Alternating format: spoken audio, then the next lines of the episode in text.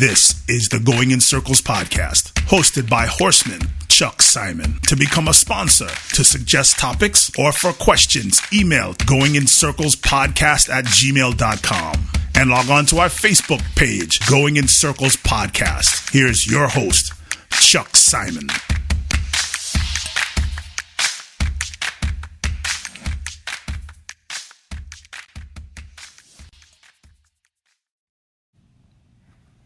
Welcome to Monday's Going in Circles. With me is our Monday guest. I actually I probably should just refer to him as our Monday co-host, Mr. Barry Spears. Barry, how are you? Good, good, doing good. How you doing, man? It's a, a, a not so regular Monday, I guess you could say. Yeah, I'm. Uh, I'm a little ornery this this uh, tonight. Uh oh, ornery's not good. No, sometimes it is. Sometimes it's not. It depends. Yeah. It depends. It depends. You know, most of my um, my displeasure, I believe you would probably refer to it as, started Saturday night, and it was funny because I'll be honest, I really wasn't sure what to expect from Maximum Security. Um, I've seen a lot of his works. I saw a lot of his works firsthand here when he was trained by um, the now infamous Jason Servis, and he trained him in a in a really unique manner. Notwithstanding all the allegations, he really he trained him very very lightly. He did a lot of um, fast gallops, and his works were barely works, and they were short, and and he really didn't. It, it was kind of a different way of doing things, and you know Bob Baffert trains like 180 degrees the other way. He trains very Like, very hard. Fast, fast, fast. Yes, yes, and he does, and he's. It's not a criticism of, of either method. It's just totally different, and the horse had been, you know, extremely successful, not being drilled. And when you watch his works, he's, you, know, he, he's not a great workhorse, and he's been using, um, you know, prompters as he mostly as he usually does. Most most of Baffert's horses that work uh, further than five eighths are are in company. And I mean, he's not the smoothest going horse, and he never really has been. And you know, coming into this race off of the Saudi Arabia layoff with the trainer change, with the coast change, with the training change, with a different jockey, it just was kind of um eh, you know, and on a surface that that is a little bit can be a little bit quirky and has been pretty slow. I didn't know what to expect. And honestly, the race, the way it was run, was, I mean, I didn't think that that's how it was going to go as, as it did, but, um, but I don't know.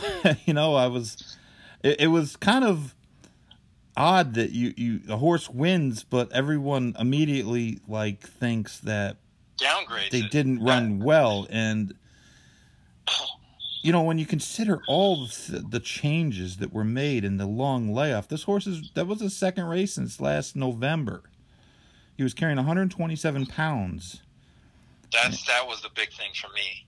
and the one thing that i kind of read between the lines a little bit going into the race and i didn't have enough balls to bet against them obviously would have lost anyways but um I, I mean i didn't bet the race but uh when you have when when you think that a big favorite's going to be vulnerable you know it's always a great time to to take a chance um to bet but um you know baffert was kind of hedging a little bit before the race saying you know he's not a great workhorse and Yeah, he was kind of bashing him. I thought. Yeah, I- yeah. I, I felt that he, he didn't give him a good review, so to speak.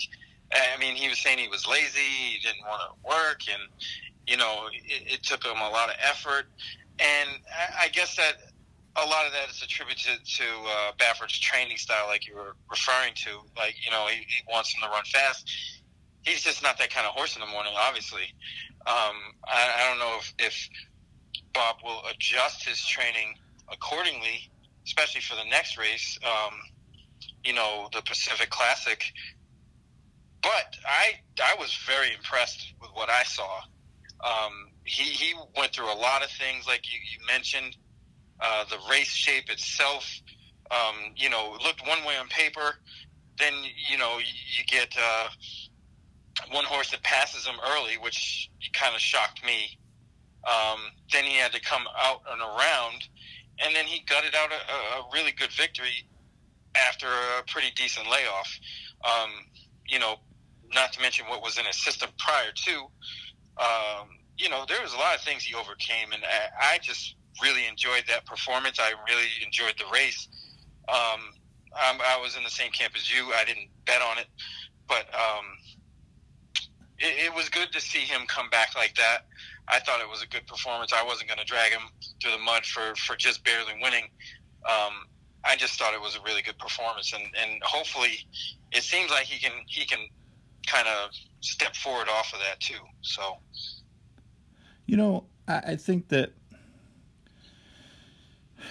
there's so many unaddressed issues in, in the sport of horse racing, and the drugs and those situations obviously are the the chief driver of rumors and innuendos and, and things like that. And now we have a, a situation where uh, a trainer, you know, two prominent trainers, but in this particular case, a prominent trainer has has been uh, arrested by the FBI and charged with things that people had insinuated he was doing. And now he's in the hands of another trainer who has his fair share of issues, issues. medication wise, um, albeit legal medications, but but there's been a, a, a lot of, of, violations.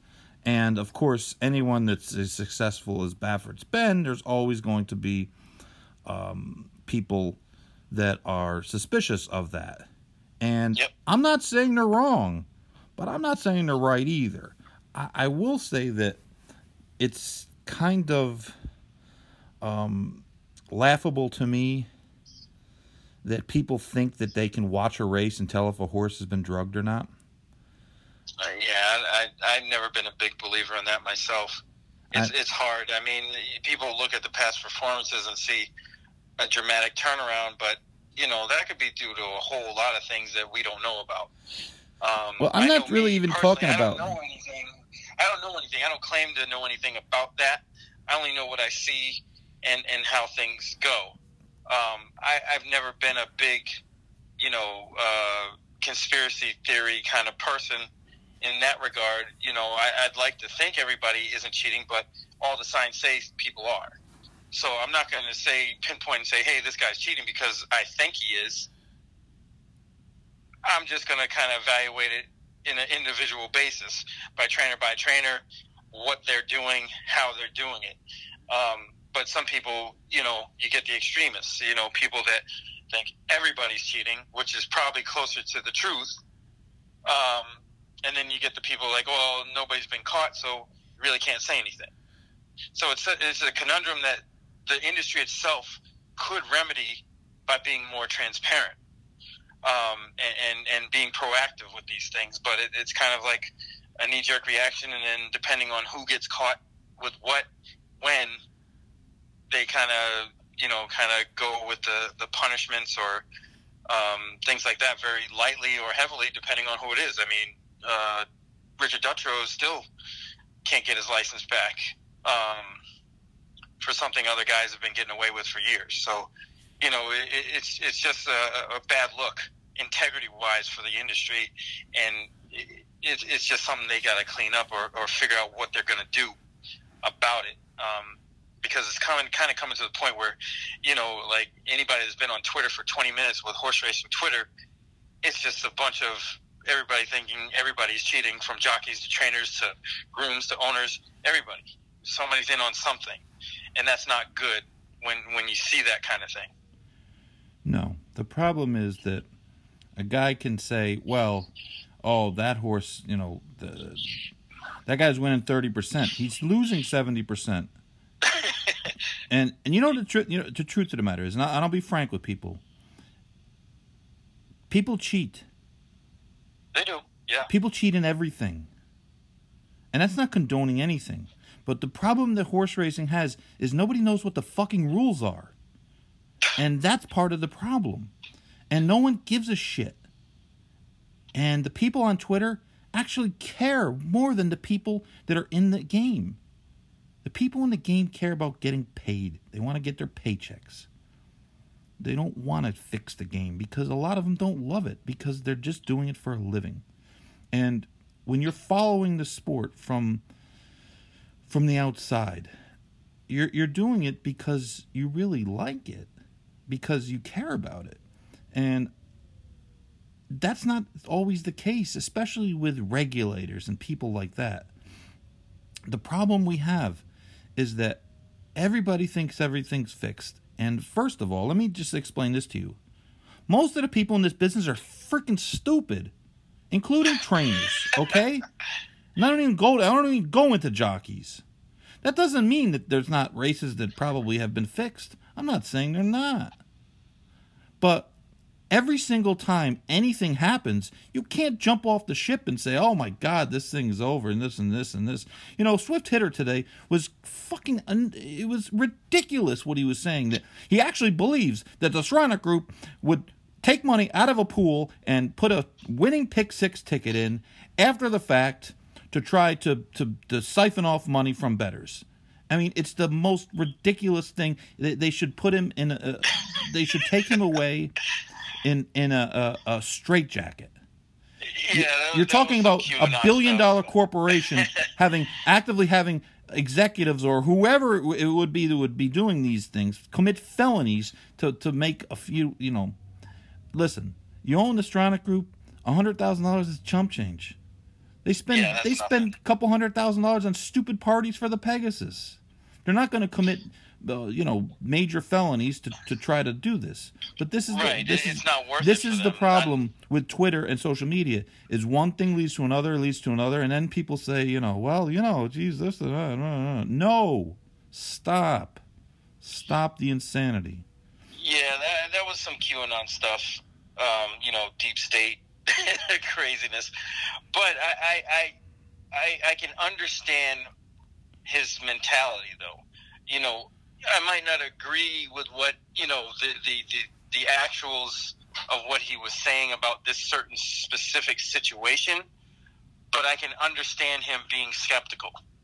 And and that's that's really the problem that the industry has is because it's easy for somebody to be skeptical of what's going on um, based on you know all the factors and like you said it's it's somebody's paycheck they don't care and it's not like the bettors are letting up if the betting and and and the people weren't putting money through the windows somehow some way then they might uh, you know really take it a little bit more seriously than they do right now No, I, I I agree, and I mean the thing is this: you have anybody that can. A lot of things just come down to math. Anybody that has any uh, understanding of math understands that jackpot bets are really not good in the long run.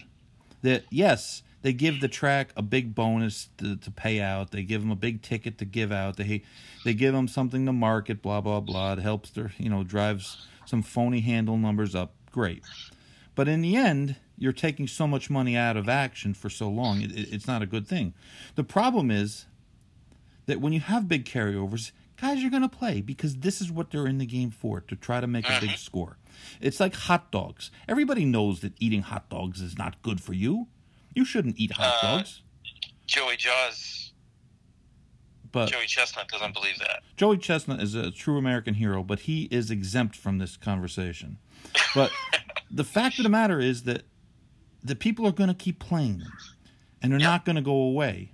And the executives are going to look at these things and they're going to say, well, Chuck, well, you know, why would I take away bet? And look, look the other day they handled, you know, 12, $12 million, and look at this last uh, the, the the Sunday the previous year we handled six million total. And blah, blah, blah, blah, blah. because they're only looking at the short term because they're trying to stay employed. It's not their position in their mind to look globally. They're not taking the, the, the macro view of, of, of what we should be doing for the good of horse racing. They're looking at it from their own particular bottom line, and and that's that's an issue. And I'm not saying that there's not jockeys that don't do things because there are. I wouldn't doubt it at all. But it's not nearly as much or as bad as people would think, especially at the top level because those guys are making tons of They're money. making money. Yeah. Tons of, and they're not a bunch of Mensa members. And you have to get a mo- so many people involved that eh, the, the one thing about a racetrack is it's hard to keep too many secrets. And no, definitely. I mean, yeah, uh, every every other race, you can see it. You know, where a horse gets bet down, or you know, especially in like you know those high level uh, maiden special weights at, at like Saratoga, where word is out on a horse, and he gets bet down to even money uh, from like an eight to one morning line. Everybody knew. So you know, it, it, like you said, it's it's very difficult to keep a secret. It's a race. You know, the, the, the odds changes in the race is something that has to be dealt with. I That's don't gross. know. I don't know how, and I'm not smart enough to, to be able to say that. Okay, this is what we should do, because I, I know that locking the the the windows too early, early. is yeah, going, is is going to be a, a, yeah it's it's not uh it's not the answer I don't believe. Um I most I think most tracks are are are cycling on like 10 seconds now. So um one of the problems that kind of snuck up on the industry as a whole is the the big players betting directly into the pools. And they're here to stay, they're not going away. So it's just like when people always say, well, you know what we really need? We really need a national, you know, blah, blah, blah. Well, we're not getting it. So let's stop pretending that we are. It's it's virtually impossible. It's far fetched. So, so so same thing with acting like we're going to start cutting off the the batch players. They're not. They're here to stay, and that's all there is to it. But there's been a couple guys on Twitter who are really sharp guys who who make great points, and one of the points that was made um, a couple weeks ago was that it's hard enough to win in this business, and when your price gets sawed in half during the race it makes it, it leaves a bad taste in your mouth when you're winning. And I thought that was a, a very um, a very good way of putting it. It's one of the things that I, I bitched about with the stewards. I've been bitching about I've been bitching about and at stewards for twenty years. Twenty years. At least. And and uh, but listen, I, I got fined for arguing with stewards, and I was right, and they still fined me. But to me, it was always a, a worse issue than even drug positives. Because most drug violations don't have anything to do with the outcome of the race. And that's something that people just don't understand. And the business does a shitty job of explaining that. That you can say whatever you want. I know more about horses than almost all of you. I know more about medications than almost all of you. And guess what? Lidocaine isn't going to make those horses run better. It just isn't. Not at those levels. So you can bitch at Bob Baffert all you want. But the fact of the matter is, his ridiculous scenario, it's probably actually true. And most of the things that people get caught with or for, they're not smoking guns. They're really not. The truth of the matter is, of all the medication positives I've heard about in, in the last uh, recent times, the one thing that actually works the best is the stuff that Joe Sharp was giving, and they basically slapped him on the wrist. That medication helps horses. I know that for a fact. That's that's what I've heard. I mean, you know, and it, it's hard for somebody like me to understand because obviously, uh, I'm, I'm more on the, the betting side of things. Um, and, and you see these reports from the stewards or or the, the suspensions that are handed down, and, and you see some of the reports, and it's it's like Greek to me. I, I mean, you could tell me anything. I, I know what lidocaine is because people use it, um, but other than that, you know, you, you give me a name of any kind of drug, and I'd be like, oh, what does it do? And there's, like you said, there's no clear way of knowing. Um, Listen, I, I'm going to tell you a story, okay? Yeah. the thankfully the statute of limitations has run out. way, way back when I first started training for Mr. Ramsey, he wanted to win this stupid high, high hope steeplechase day race out at the farm, or out at um, the the out at the Kentucky Horse Park, and he had some old cheap horse they were training out at the um at the farm and we we had uh, we had sent the horse in there a couple of weeks earlier and told him, you know, kind of how to train the horse and what the horse was going to do. The horse is actually a pretty good horse. Everybody else was running five claimers, and this horse, I think we claimed him for like 30 at Gulfstream. So he had some issues. And I talked to a vet, and I said, what about this horse? You know, what, what, what about this horse? He's going to run two miles. He got the issues, and he was a harness vet. And they came and they gave him a bunch of stuff. And he said, "Is there testing for this race?" I said, "There's no testing." So they came in. He treated the horse. Horse had some breathing issues, had some uh, other little issues. The horse won by about 90 lengths. so there's stuff that you can give horses that's going to move them up. The problem is they test for it, and most of the stuff that that that there's testing for, um, the the things that come up positive, they're just regular mundane medications that that everybody gets. They just they just were given a, a, the horse didn't metabolize it correctly or, or or you know there was a mistake made in the barn. But they're not the smoking gun hey you know elephant juice. Like uh, i'll tell you another quick story. There was a horse a standard bred. This was back this was back in the 90s the early 90s and this horse was was dominating out in the midwest in chicago Best best best horse out there, older horse. Guys in New York bought the horse. I think they paid like a hundred, hundred twenty-five thousand, which at that time was an exorbitant amount of money. Yeah. They got the horse. They sent it to the top one of the top trainers in the country. Put the horse in. Trainer says, you know, the horse doesn't train very good, but you know, who knows? Maybe he's just uh, one of those old horses that, you know, shows up on race day. So they put the horse in the race. The horse goes off like two to five and gets beat 20 lengths. Doesn't never never picks up his feet at all. So they they make some adjustments, they do some stuff, they move some equipment, they treat the horse different, blah blah blah. Run the horse back, nothing. Run the horse back a third time, nothing. So they finally break down and, and, and call the people out, out in the Midwest and said, listen, we can't get this horse to, to do anything. I mean, the horse back then, uh, you know, was probably pacing in. The, the best horses would go in 56, not like it is now. And this horse was going in 59. So he was barely breaking two minutes. They wind up selling him back to the connections in, in Chicago for pennies on the dollar. A couple weeks later, the horse is in out there.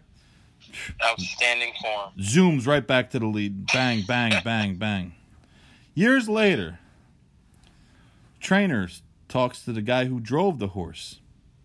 And I'm not going to say anybody's names because it's not really fair, but um, he said to the guy, he goes, You know, I really wanted to ask you about this horse. What the hell was the deal with that horse? That, that we, we couldn't get that horse to, to do anything. Like nothing, nothing. I mean, it wasn't like he was just, you know, a couple lengths off. He, he was 15 lengths, 20 lengths worse. And the and the guy laughed and he says, "Yeah, you know that guy got busted for for etorphine, elephant juice. That's what they were giving the horse." elephant juice. It's etorphine. You would give like a quarter of a cc, like a tiny amount, and and it would it was used to knock an elephant horse. out, but it would make a horse run through. They would run through a, a concrete wall when they had this, and and this was a, you know, this was a horse whose form was literally twenty lengths better with with this stuff than, than it was than it wasn't. So when I see someone get a lidocaine positive, I'm not going to get really worked It's up about it. right? You know, it's, laughable, it's not knowing what you know. it's not it's not one of those things and and it's just um but but but i will say but like you said from your seat from your standpoint how are you supposed to know? How are you supposed to know? How, eh, racing does a terrible job of explaining these things. And it, it it's it's you get conspiracy theories when people don't understand why things happen and uh-huh. and that's where we're at. People don't understand why why things happen. And when someone can watch maximum security overcome all that he did and still win and then come up you know turn your tv off thinking oh the horse wasn't juiced today and it's like wow what, what does the horse have to do you know he, he's a good horse but he's not freaking secretariat you know, he got beaten the freaking Pegasus last year. Not not the big Pegasus, the the bullshit Monmouth's Pegasus. He lost that race. King for a day. yes, exactly. Like I said, he, he's a good horse. He, don't get me wrong, but you know he, he he's not the second coming of of uh, of uh, spectacular bid here. And he, Okay, so I, I have a question for you. yes, Now, with those guys and, and the stuff with the drug talk and, and Navarro and Servis, I mean, I'm not a big subscriber into this theory that, you know, all their horses are not going to run well because they're not in their care. Um, is there any merit to that sort of thing? Or is it just like, you know, case by case? Or would you blanketly be like, oh, well, you know, these guys were trained them, then they're probably not going to be good now that they're with somebody else. I mean, listen. Most of the time, I would say that horses that left those guys' barns would not find a whole lot of success in other people's barns. If nothing had happened, if no one had been arrested, if, if it was, you know, things is normal, you would think that. But that's true in a lot of other people's. Um, Right. It happens. there's I a mean, lot of other the people that, that there's, a, there's, a, there's a lot of other guys that win high percentages of horses leave their barn don't do so great either and can you say that well you know they're just uh they're, they're just the next guys that might wind up with the cuffs slapped on them well maybe they could be. But i know this. A friend of mine bought a horse off of jason. And and listen Jason Servis was in the same barn with me for four years. I requested him being in the barn with me the last year I trained because he, he runs a good ship and his guys did their work and his assistants did a good job and, and they were easy people to get to be in, in, in a barn with because everything was was uh, there was no chaos. There was you know they took care of the horses properly. They didn't steal your stuff. You know, it wasn't that from the outside looking in you wouldn't see it they didn't leave a bunch of bottles with with skulls and crossbones out it wasn't like there was uh you know smoke rising up from the feed tubs or anything um so i, I mean I, i'll say that but a friend of mine bought a horse from him a couple years ago and I said to him, I said, "You sure you want to do that?" And he goes, "Well, you know, he's a, you know, I- you know, he's telling me the truth about the horse." I said, "Yeah, I know all that." And I said, "I'm not doubting that at all." I said, "But the horse isn't running very good now, and if he's not running good for that guy, how are you going to do any good with him?" and he's he bought the horse anyways, and after two starts, he said the same thing. You know, like I should have listened to you. This horse, I can't get this horse. There. I said, "Yeah, you know." But you know, I think the proof is in the pudding, and, and, and you look at the, the numbers, and and they are what they are. And uh, I mean, these guys were arrested for, for doing stuff. So Yeah, Of there's course. something there. In, mean, in America, you know, it's, it's it's innocent until proven guilty, but but um, there's just in in Navarro's case, there's just so many horses that moved up so dramatically, and then when they left his barn, went downhill so dramatically.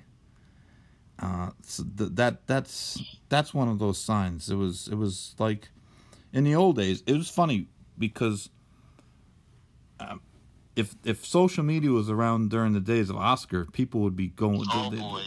they would have they would have shot themselves. I mean, they couldn't. You know, they would jump off bridges when he would take one and you know for 12-5 and run it back three days later in a three other allowance race, and the horse would gallop and he'd be three to five.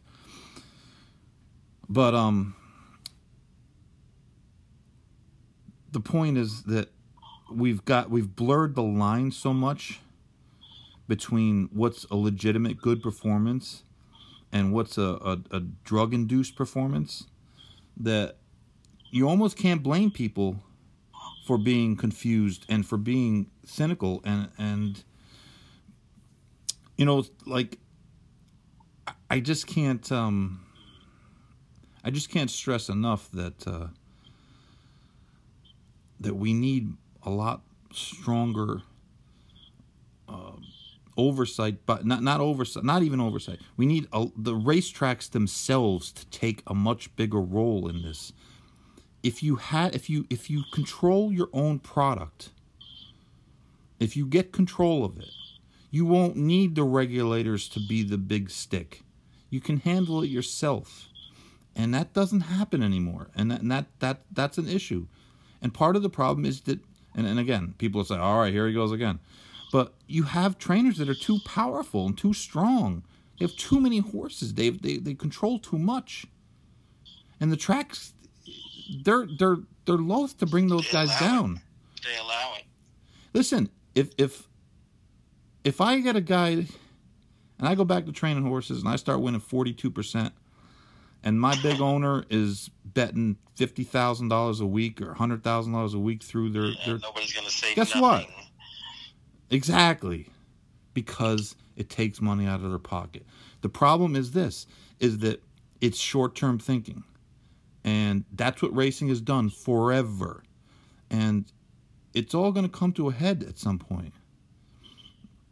I mean, we can't think that this bubble is going to last forever. And I don't know if people people don't think about these type of things, but casinos are not doing well. A lot of our purse money is based on casinos. Right, where they're down, we're we're down. When the purse money starts going down, and I know a lot of people are like, well, fuck them guys, who cares about them owners, blah, blah, blah. The problem is this is that if there's not enough quality horses to bet on, the product starts to sink. And that's already happening. It's already happening. And I I know the pandemic has played a part in Saratoga, for sure. Absolutely. Absolutely. But New York racing has major structural issues that need to be dealt with. And some of them are, are not even in NYRA's hands. The, all the labor board stuff and the workman's comp stuff. Right, they've, they've done a pretty state- good job on. State government, yeah. But when you have, when, when the, the gap between the haves and have nots has gotten so great that it's the same seven or eight guys in every stake, every one, every single one. It just gets to be monotonous and it gets to be the guys aren't going to run against themselves. And that's why you, you get four horse stake races and five horse stake races. And, and it's not the, they, you know, that's never been, you know, Secretariat won the Belmont. I think there was five horses in the race. It's not like every single race for throughout history has had a dozen, you know, standing room only field. The problem is this is the norm now. This isn't the this isn't the outlier. The norm is a five horse field. And the quality of the racing has just been been weak and I get that there's there's issues with the Kentucky guys especially not coming up. But maybe the Kentucky guys are going to start staying there. Maybe they're going Well, that's that's what's going on now. I mean, I, I don't know if you've been paying attention to Indiana Grand, but their cards have been completely stellar.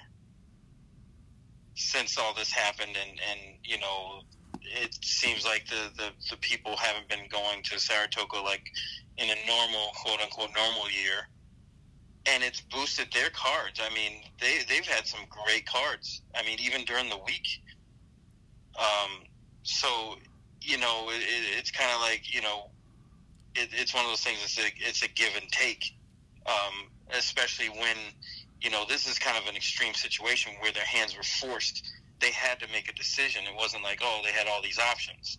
Right. Um, so you know, once this stuff kind of balances out, like you said, people might have a change in mindset and may not be willing to to to venture up to to NYRA or you know um, places like that that may boost other smaller tracks in in a way that they haven't seen you know lately.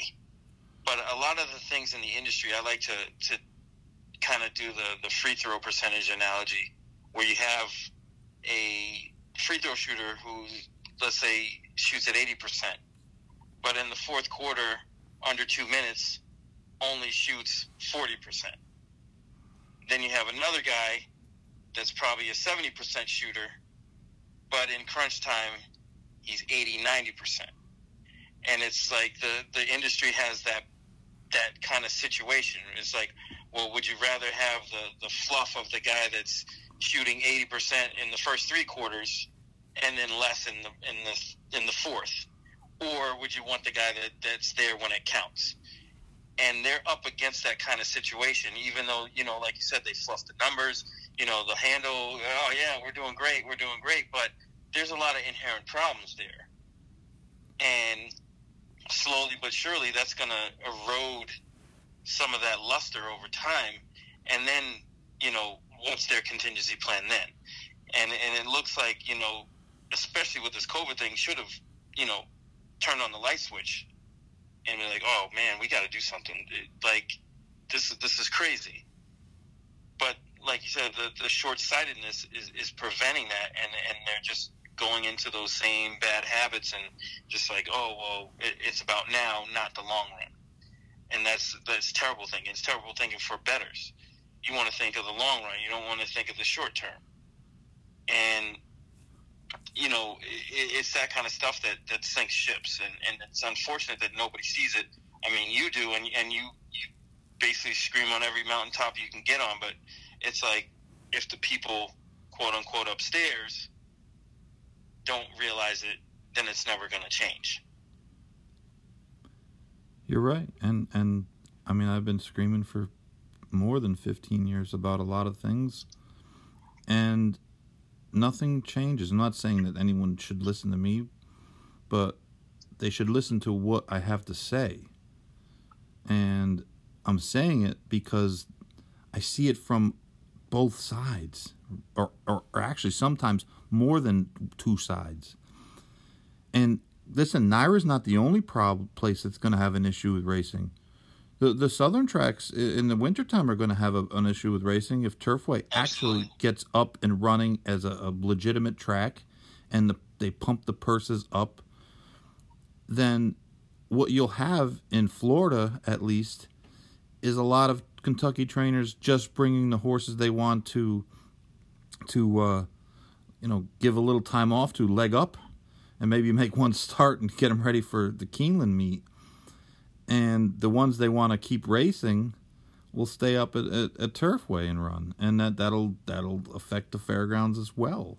The fairgrounds is a little bit more insulated because of, they have so many Louisiana breds over there, and those guys run Louisiana breds like standard breds. They'll run them every every week every week. Yeah. yeah, you know, so so they might be in a little bit better spot, but but you you run into issues down here and Tampa has become a, a viable option. And when you add Turfway, and you add Turfway's potential purses, which will be a lot more than what Gulfstream will be offering, some of these guys are, are going to to go uh, to stay, and and you know perhaps some of the guys that are here in the summertime might say, hey, maybe I'll go to Turfway in the winter and run for the big money, and get away from you know these this this the winter racing and right the big outfits. You know, the the Pletchers and the Chad Browns and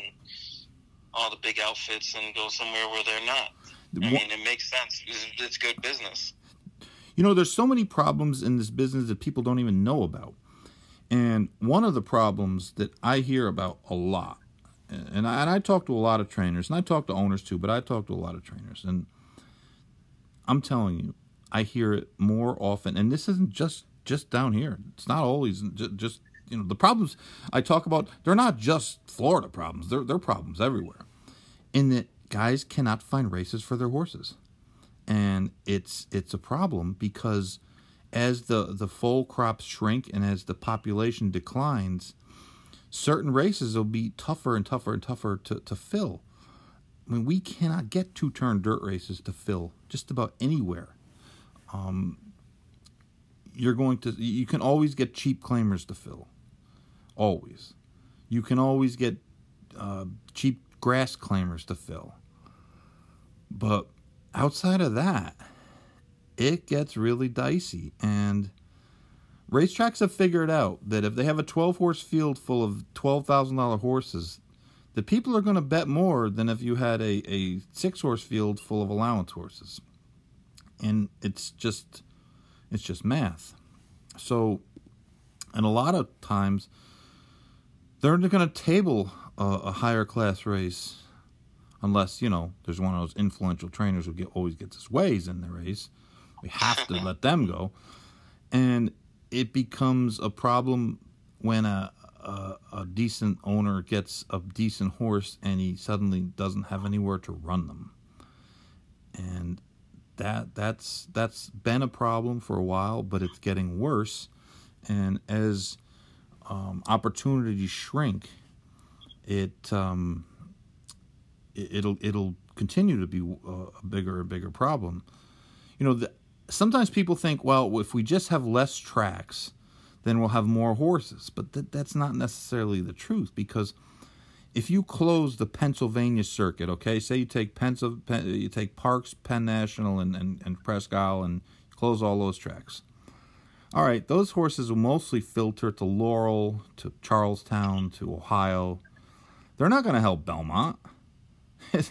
you know. No, because they, they're not that same it, of it's it's not going to help Southern California. It's not it's not going to help Gulfstream, and that's the thing is that it's not like if you contract. Um, the Marlins should be contracted, by the way, because Derek Jeter sucks. He's a shitty executive, and look what he's done. He's ruined baseball this year. Thank you, Jeter. But you know, if you contract um, ten Major League Baseball teams, well, for the most part, those guys uh, th- that that's 250 major league players that'll will be um, circulated amongst the other teams. So the actual quality of player would be better. But in horse racing there's so many layers. And yes if the southern california circuit was eliminated it would help belmont. It would help it would help uh, gulfstream. It would help kentucky because they have a lot of good horses there but that's the thing is is that some tracks, you know, going out of business, they're they're not going to help other right. tracks. It's not interchangeable. All right. And uh, you know, I, I was under that that impression a while ago, and, and you, you kind of set me straight on that, and it makes a lot of sense. You know, it's like you know the the minor leagues. you shut down the minor leagues, it's not helping really anybody right now in the major leagues. It's it's just not. It, they just don't equate. Put it this There's way. reason why those those guys are playing in the minors and not in the major leagues. Put it this way. Do you think a guy who's got a horse at Penn National who's good enough to win at Belmont wouldn't already be racing him there? Correct. And They, they the totally other the, the other part that that just is is sticker shock for people is that at a lot of these smaller tracks, and I'm not talking about uh like the you know the sea level tracks. I'm not talking about Belterra. I'm talking about um you know even pl- tracks like Monmouth. There's a lot of tra- Monmouth types. there's a lot of trainers that are charging sixty five dollars a day to train horses. You can't do it for sixty five a day. You cannot. This guy's charging seventy a day. If you're charging seventy a day, you're cheating somewhere. You ain't paying your workman's comp, or you're you're Right, stealing you're stealing feed or you're, yeah it you just you you know you, you can't do it. And and the big outfits are getting 125 135 145 a day. And if you think that these guys at these smaller tracks these owners are going to start paying double to have their horse trained you're nuts. It's not going to happen. It's not going to happen. So the contraction of the game, which is, is currently happening and has been happening for a long time, it's an issue that no one wants to talk about. And it's going to eventually squeeze out some some um, some owners in that they just simply can't get their horses raced and they don't want to have cheap horses and they can't afford top horses. So they leave. Hap- it happened to me. A lot of my owners they felt comfortable that I could go buy them $25,000 yearlings and we could turn out good horses and, and, and they'd be competitive. Yes, we weren't thinking we were going to win the Kentucky Derby. But we got a couple stake horses that buying horses at that level. And we got some good horses. And yeah, we got some that aren't so good. But a lot of guys now they look and they say, we have no chance with those type of horses. We have no chance. They look at a six horse race at Saratoga, and and six of them are are either, uh, you know, six hundred thousand dollar yearlings or four hundred thousand dollar two year old trainings, or they're by hundred and fifty thousand dollar stallions. They're homebreds, and they say, well, how am I supposed to compete with my twenty five thousand dollar yearling? And the truth of the matter is, Can't. you, you can't. you, you can't. It, it's just like the NCAA tournament. Every year, everybody loves the upsets in, in the in the early rounds, right? Everybody loves when Who uh, ends up in the final four? yeah. And- and- Always ma- er, major conference. exactly. The the best teams always wind up winning, and a lot of those teams can can win a game or two games. But And some get lucky and they go they go far, but like you said, usually it's it's the Kentuckys, the the Kansases of the world that, that, that always get there. I mean, we, we don't have horses now like Lost Code. A horse who was trained by a small guy, a small trainer, who who, who went around picking off um, a bunch of, of, of smaller stakes until the horse deserved the big time shot and, and, and he showed that he was actually that type of horse. But those horses they, they don't even seem to exist anymore.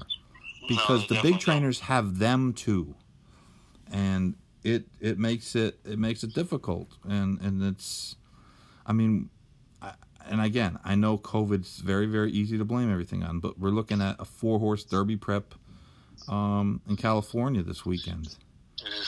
Uh, I don't know what the Travers is going to look like, um, but I'm guessing they're not going to need the auxiliary gate. Uh, the- No the- 14 the- horse fields. I, I will say that, that if if my namesake does come east, uh, Uncle Chuck, to uh, that's that's town- what I heard the plan is. that, that that'll that'll add some intrigue to that race for sure. But um, it's uh, and I know this has been like a forty-five minute dread fest and of all negativity.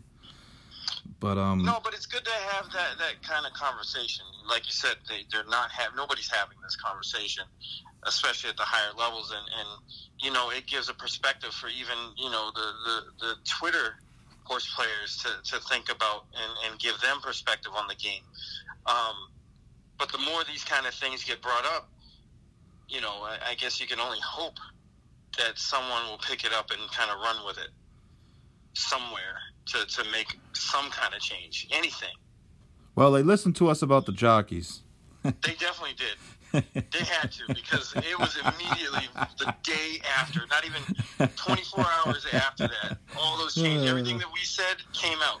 that was that was so funny. But uh, Shout out to NYRA for listening to us. You know, I, I was. Listen, I know who I am as a person. You know what I mean? I'm not exactly Mr. Smiley. I'm not exactly the always the the glasses half full person, but I'm not like totally. I'm not you know like Doom and gloom. totally doom and gloom. But these days, it's more and more difficult to go on social media Oof, and yeah, not just like the political people are sick people. If you if you if you put up 20 uh, posts a day about politicians, you have a freaking problem. Seriously, you Yeah. should seek help. No one gives a shit. You got one vote. Nobody gives a shit who you vote for. I don't care who you vote for. They're all scumbag politicians. They're all paid by the same people. The special interests pay everybody. In the end, they don't give a shit about you. So stop. Pay attention to something else. And it's really been one of the problems uh, in in a person's life like mine where I pay attention to sports because it's something to watch, it's something to, you know, to pay attention to and I like it. And not having them has made it where, Unbearable. you know, the Especially on social the, media. the political social media is, is is off the charts, ridiculous. Now horse racing social media has gotten to be like, I I mean, people fighting. I mean, how bad is it when someone makes a fake Lecky person and, and starts making sexual innuendos. I mean, what is the world coming to? And I think Lecky probably should just go heel like a wrestler and just go bad and, and, and run with it and just do just start doing yes, stuff just accuse just of. right. Say all kinds of obnoxious things, and Boy, at- man, at least it would be- world, at least it would be interesting. But man, it's like horse racing has gotten to be complete conspiracy theory. Twenty four hours a day, seven days a week. Everybody's criticizing it, including myself, and and now Derek Jeter ruined baseball, so baseball is probably dead. And uh, well, he ruined the whole state of Florida, to be honest. and and well, he's he's honestly the the guy is is he was a great player, but he's a nightmare. He probably he's, pro- he's probably going to get a TRO against me. He, he may be, he may be in tune with the NYRA people that hurt us. Maybe Yeah. he's hearing this right now. yes, Jeter, you suck. But um, um, it's man, it's it's just like tough to watch, and it's tough to find any glimmer of of hope. Thank God the NBA's in the bubble, man. I was gonna say, thank goodness for Lou Williams, man. Oh, he's keeping it real. Any Lou Williams' Twitter was great this today. You know, what one of the greatest things was that they someone had done a, a, a profile on him in April, and Magic City Strip Club was what he said in April was his favorite restaurant. he wasn't lying. No, he wasn't lying. He actually really likes it there. Well, and you know what? I mean, he, he's got to do his ten days. He'll do his time. He'll do his time. But I mean, But those wings, those wings were worth it. Hey, man, the guy's living in the bubble. You know. But I, I, hey, man, I I lived in that area over by Disney. I mean, you don't want to be in that bubble. uh, It's too happy, and and you know, I'm not the most negative person ever, but it's too happy for me. So I I, I can understand him wanting to get out or or be isolated or do something other than what they were doing. So it, it's interesting to see what happens with this season uh, come Friday. But you know the way baseball is, I, I guess you know the the Naira approach that that the NBA took, or vice versa, is is the way to go because MLB just kind of. MLB they screwed themselves up by by arguing no over bubble. by spending all that time arguing over how much money people were going to get paid, and in the end, they're all going to lose. Yep. Listen, the NBA did a great job, and I, I laugh when I see people say, "Oh well, I'm not watching the NBA because they put Black Lives Matter on the floor." It's like, hello, have you seen NBA players? Right. Don't you think that might be a big issue for them? Literally 90, 95% of the dudes. The best was a guy today said he's not watching the WNBA anymore because they, they walked off for the national anthem. And I'm thinking to myself, did you really watch it before? Right, Because nobody is watches really? the WNBA. I- Seriously. You know, I the only time I ever watched the WNBA is when I lived in Massachusetts, and the race book at Mohegan Sun used to give me free tickets, and I'd go, and then you know, go hang out for a weekend, basically. yeah, but you know, there's always a, uh, listen. If, if you get tickets to something, it's uh, it's different than watching it on television, especially It in, in sports. You know, you go there, experience. you eat something, you hang out a little while. You know, it's but i- it's just um, they did a great job. They they they they studied, they researched the issue. They didn't try to rush it because when I when they first announced it, remember they first announced this in the beginning of June that Yeah, it wouldn't even that's be starting till till the end of July, and I was like, wow, that's a lot of time. But they they made decisions that that were smart and um the guys had to sacrifice and and it, and it is a sacrifice and I know they make a lot of money but you know you're you're, you're living um in you know for, for for the teams that that keep winning the guys are going to be in there for 3 months and they're not going to see their families and they're not going to see uh anyone else and they, there there's only so many things that, that those guys can do and and you That's know what I'm saying. You're gonna get worn out. That's that's why it's gonna be interesting, especially come quote unquote playoff time. What this is really gonna look like. It, it is, and and honestly, I, I think that people who think that there should be an asterisk are nuts. It, it's just like the Triple Crown this year. The Triple Crown is hard. It might be harder If- to if- do it in the bubble. If the Triple Crown wasn't the way it is, there'd be no Uncle Chuck's this year. And he's a rapidly improving horse, and he's got a great name. But he's a rapidly improving horse for a trainer that seriously, obviously knows how to do this, and and he he might be, um, he might be the main danger to tis Tiz the Law, and if the Triple Crown was held May, a- a- as, as usual, right? He he would have never been a part of this, and now, uh, now now this is a horse that Tiz the Law has to to deal with, and it, it, it's still it's hard. And Tiz the Law has been good f- since since, since For a long time. January. I mean, Yeah. he's he's running zeros on the Thoro-Graphs t- time after time after time, and I mean Right? Barclay it's has kept him. time he might stub his toe. He's he's kept That's him. what we were talking so, about last time. Yeah, you're talking about keeping a horse. You're, you're pointing a horse in January to a race in May, and then the race in May suddenly becomes September. That's not the easiest thing to do, and to continue to just train and, and race as as well as he has. If he wins these next two races, I, th- this might be harder than a normal Triple Crown. It might be more difficult, and uh, it certainly is a is a is a huge accomplishment. So.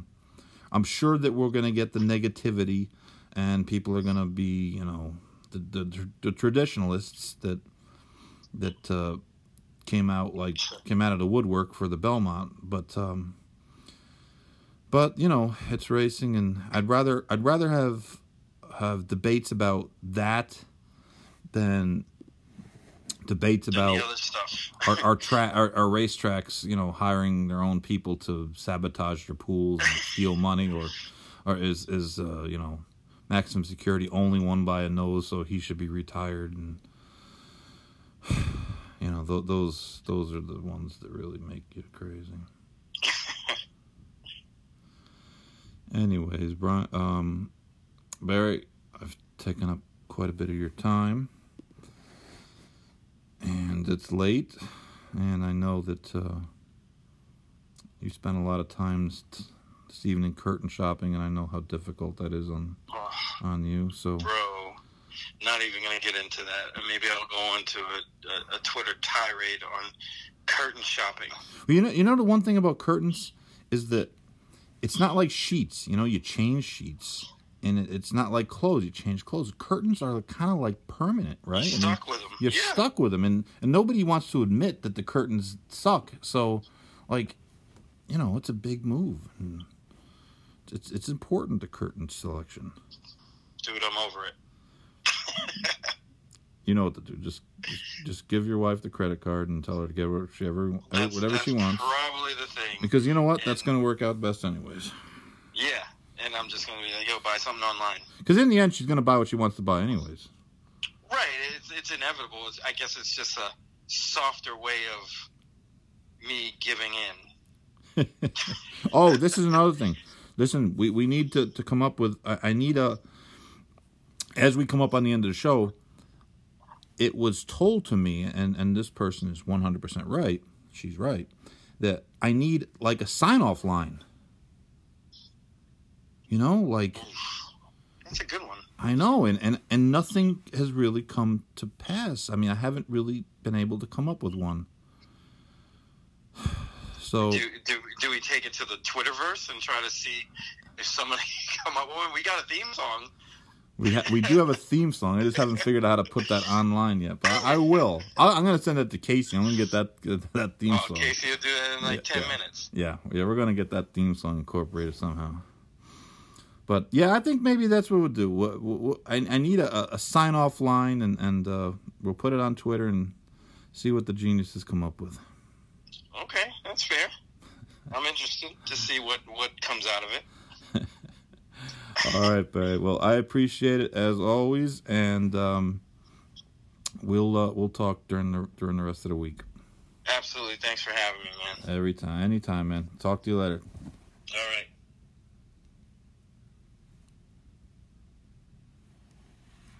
That was Barry Spears. We will um we'll be back tomorrow. I need a I need a line.